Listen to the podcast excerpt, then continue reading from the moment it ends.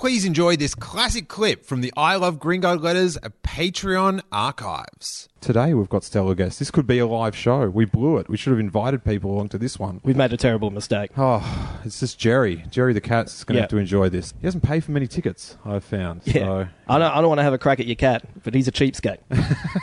That's all I'm saying. Steele, I think you're, you're referring to stellar guests. Uh, from my knowledge of the word stellar in Latin, is it, it refers to stars. I'd like to consider myself more of like an asteroid, one of those, Yeah. not those small ones that only have, they're, Yeah. they're, they're 130 feet in diameter. Yeah. You know, we actually measure them in feet. I mean, they do a lot of damage when they hit. Yeah. know, and especially when Russians film them off their dashboard cameras. So if you're going to go stellar, I think down that end of the pool, please. I'm more of a Stella Adler kind of fan. I'm a superstar. I'm, uh, I'm, do- I'm acting the part of a superstar.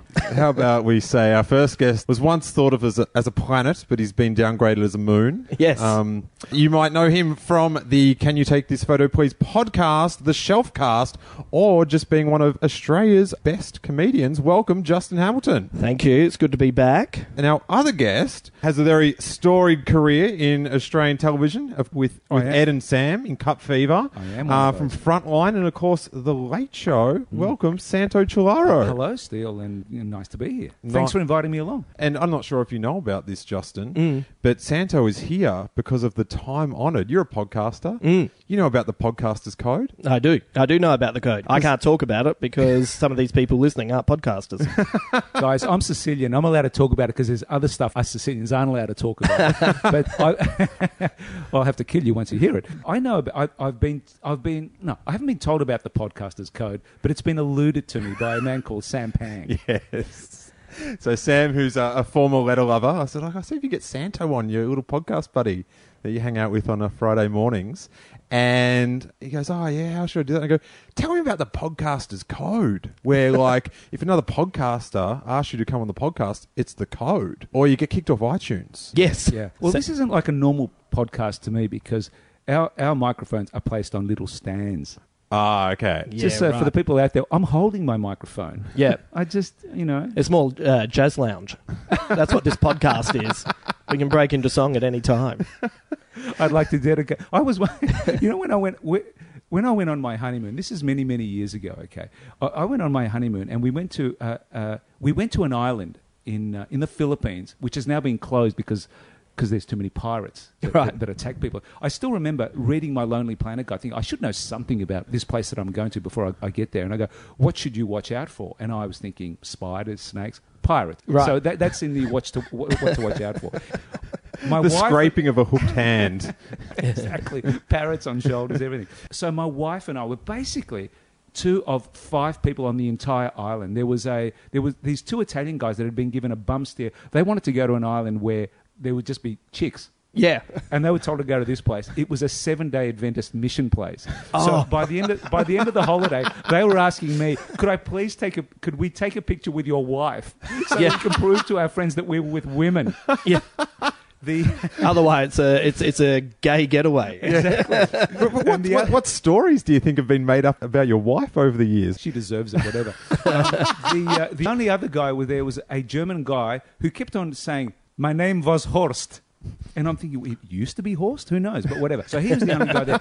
Every morning, my wife and I were the only people that would roll up to breakfast because the other guys were just sleeping in. And we'd roll up for breakfast, and there would be a crooner, a guy standing there going, I would like, like to dedicate this next song to Mr. and Mrs. Cilauro. and he'd sing the song. And he'd get to the end of the song, he'd go, I would like to dedicate my next song to Mr. and Mrs. Cilauro.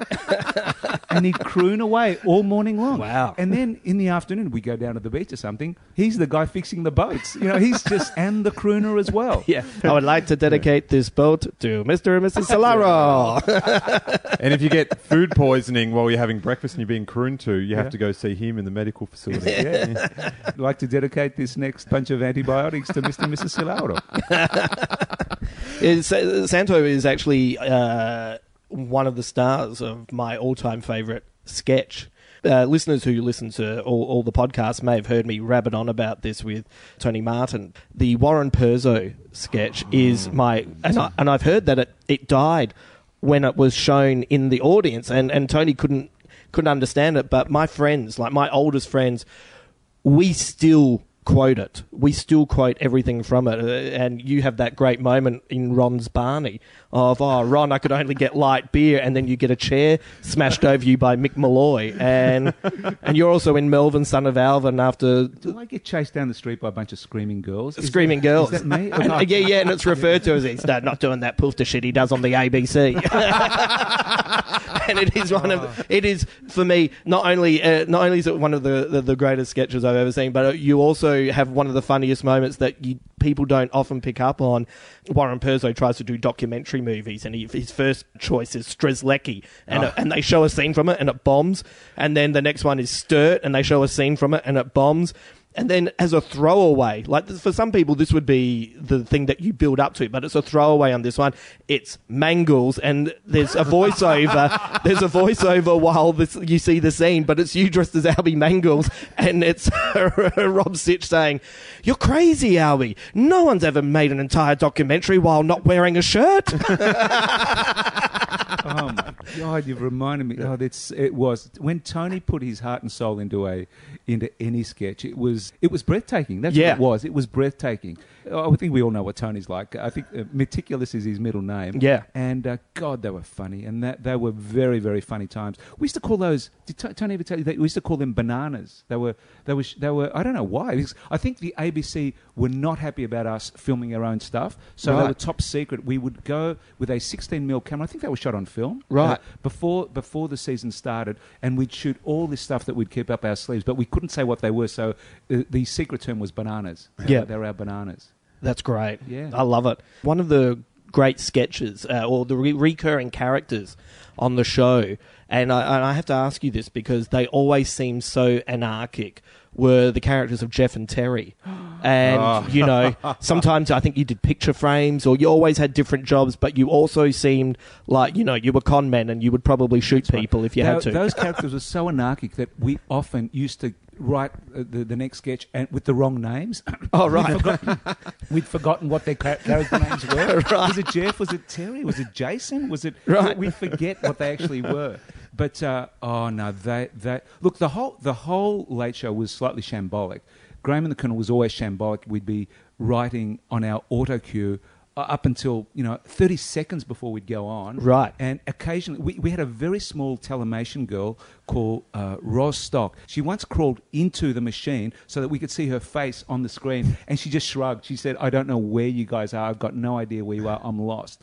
But Jeff and Terry, Jeff and Terry was totally shambolic. I remember those moments very clearly on stage, looking across certainly at Jane Kennedy, and we'd be looking at each other, and you, you just you just think.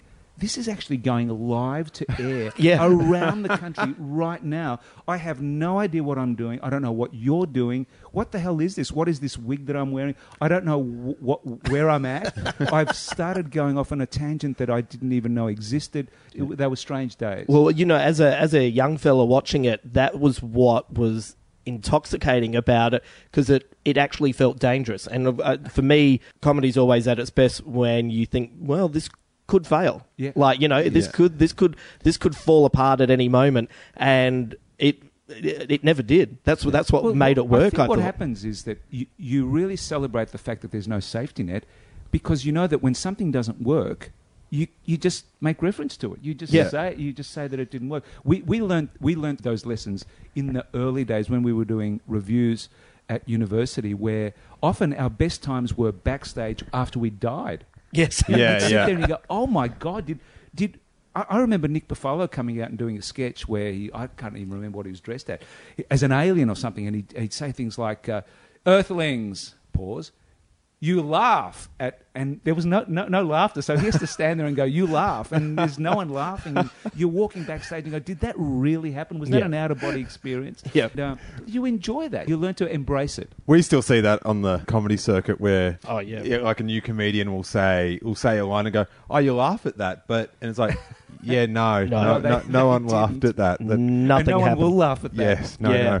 It's probably a good thing that you couldn't remember Jeff and Terry's name because they seem like characters that would be changing their names fairly frequently to get out of whatever debts or legal troubles they might be in. That's what they would do. But look, they, they were a lot of fun to do. Rob and I just enjoy playing shonky characters, and we enjoy putting on a wig. Really, It's- Yeah. it, that that is good fun. They were great characters, and they have they they they, they probably evolved from other characters. I remember on breakfast radio back in the late eighties, I was doing a character called Wayne from Snorbans. Wayne from St Albans, yeah.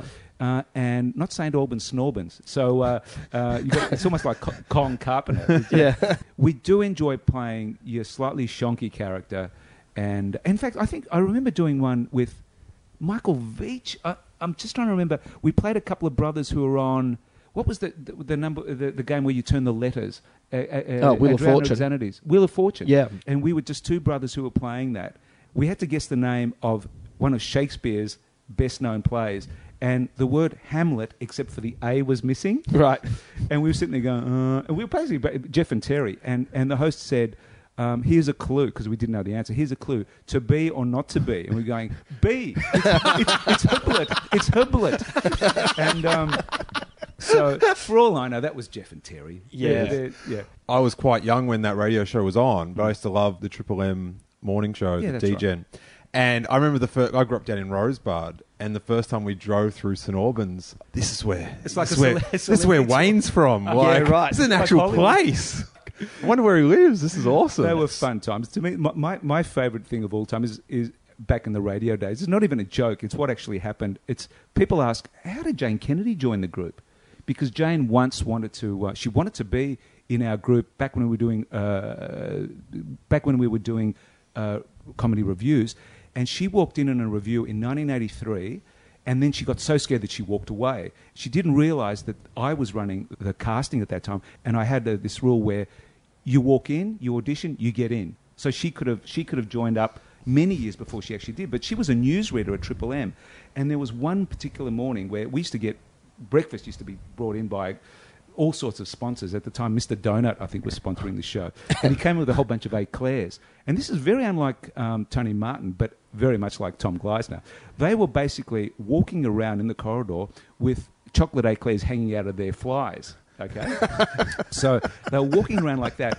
Jane Kennedy is in the is in the news booth, and in the news booth, we can't hear what she's saying. Yep. she's just she's just locked in. We're just walking around there. So she's reading the news, and uh, Tom and, and Tony decide let's put her off. You know, doing the news with these with the chocolate eclairs. We didn't realise that she was trying to read the story of 19 Welsh miners who had died down a mine. Okay. It was the most tragic story of the decade, right? Yes. So she's trying to say it, and these guys are parading in front of her, and she cracked up like she she couldn't hold it together. She tried to hold it together, she could not hold it together. She absolutely, in the middle of the Welsh mining story, burst out and killed herself laughing, right, and got sacked on the spot.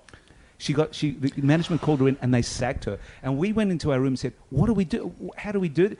So we couldn't figure out any way to recompense other than, "Do you want to join the group?" You handed her an eclair to put in her pants. Off you go. Now you're on, you're on our side of the, the fence now. We couldn't do out of embarrassment. We asked her to join the D generation. That is hilarious. It's ridiculous. I actually, I'm not sure if you know this, but uh, your, your your buddy Sam Pangs was down at Spleen trying a bit of stand up on Oh, Monday. I'm very proud of him. His second ever gig. Yeah, How did he go? Were you both there? I was hosting. Yeah. What do you reckon? I thought he went pretty well. Okay. Well, this is the thing that confused me. So he's down there, Sam Pang Yeah. from SBS Television, and then Adam Zwar from the Mhm, ABC's yeah. down there, and they're both trying to get into it. And I'm just like, on them, what are you doing? You're, you're going the wrong way in show business. You're meant to do stand up to get a successful show on the ABC or SBS. You're They- going down snakes, not up ladders. They're, they're, they're, they're going the Ricky Gervais route. Yeah. You know, like when you watch Ricky Gervais and like even with his writers, etc. No matter how funny he is, he doesn't have, like in my opinion, he doesn't have club skills. Do you know what I mean? Like he gotcha. can't, he can do what he can do, but you could imagine that someone would drop a glass and he'd be ruined. Whereas, Right. you know, we have a glass dropped and uh, that's Thursday night. yeah. You know, That's all- well, that's why I don't, that's I- I've never done it. I've I've never done it. I, I, I sort of have a pathological fear for live audiences. I still get nervous doing a, a speech at a at a cousin's, you know, thirtieth or something, uh, thirtieth. 50th. um, I've sometimes got up with Tony and Mick just to help, but so I can understand what Sam's doing because I often fantasize in my head, oh, I could do this, I could do this. I saw the the, the Seinfeld documentary, you know, the, the Oh, comedian. That, comedian. that, that documentary uh, changed and ruined my life. Seriously? Yeah. Pray tell. Was it the was it the bit where he's the biggest comedian in the world and people are still talking up the back? I actually found that liberating. you know, when when the audience is all talking up the back and then afterwards you hear him just saying, "How big do you have Yeah. to be?" and you go, and as soon as you hear that, you go, "Oh, well, I actually don't mind if people talk up the back now because fine, they did it yeah. to Seinfeld." Yeah. Well, no, I always loved stand-up comedy, Yeah. but it, it felt like like the people that did it were sort of born into it, or Right, there was yeah. some like stonecutter like secret club. Gotcha. And then to see that documentary, it's like, oh, that's how you write jokes, Right. And so that set me upon my path. That's why I've actually got the Oh, oh there you go. yeah. There's To- the to- poster up there. to remind me. Yeah. Hey guys, I hope you enjoyed that classic I Love Green Guide Letters clip. Now, here's the deal we keep the last 25 new episodes free on the feed for anyone to download. But to dip into the archives, I invite you to check out the I Love Green Guide Letters Patreon page. Patreon is a really easy way for content providers like myself to reward listeners for supporting the podcast. And just for $3 a month, I give you complete access to our hundreds and hundreds of back episodes. You can download or listen to them on patreon.com, or you can paste a quick and easy code into your podcast app of choice and download every episode just like a regular podcast. Along with the classic episodes for Patreon supporters, I also record the bonus After Letters show, where myself and previous guests answer listener supplied questions that, of course, go off into unexpected tangents. It's a really fun format that has become a favorite with our Patreon supporters. So the link is in the show notes of the very episode you're listening to now, or you can check it out at patreon.com forward slash I love GG letters. And then you can enjoy all the classic episodes featuring the likes of Will Anderson, Dave Anthony, Ronny Chieng, Santo Cilauro, Arthur Comer, Paul Dempsey, professional wrestler Mick Foley, Tom Gleisner, Libby Gore, Tiffany Hall, Peter Hellier, Derryn Hinch, Jonathan Holmes, Pete Holmes, Claire Hooper, Anthony Jeselnik, Jimeoin, Samuel Johnson, Ed Kavalee, Andy Kindler, Kate Langbroek, Lehmo, Dylan Lewis, Sam Mack, Marc Maron, Tony Martin, Luke McGregor, Ryan Maloney, Lawrence Mooney, former Green Guide editor Andrew Murfitt, Dave O'Neill, Celia Pacquola, Sam Pang, Charlie Pickering, Randy the Puppet, Gareth Reynolds, Adam Richard, John Safran, Sam Simmons, Brody Stevens, Tim and Eric, Josh Thomas, Dave Thornton, Ash Williams, Merrick Watts, Adam Zwar, and you get it, quite obviously, so many more. Your support is so appreciated and also needed to help finance the future production of I Love Green Guide Letters. So, just to recap, last 25 episodes always up for free for anyone to download. But if you want to go into the archives, it is just $3 to support the podcast for the month. If you so wanted, you could pay $3, download all 1000 plus hours of podcasting, and that's it. But we would love for you to stick around and continue to support the podcast and enjoy the ongoing bonus episodes. Thank you guys so much. I am Steele Saunders and I do love Green Guide Letters and our beloved Patreon supporters.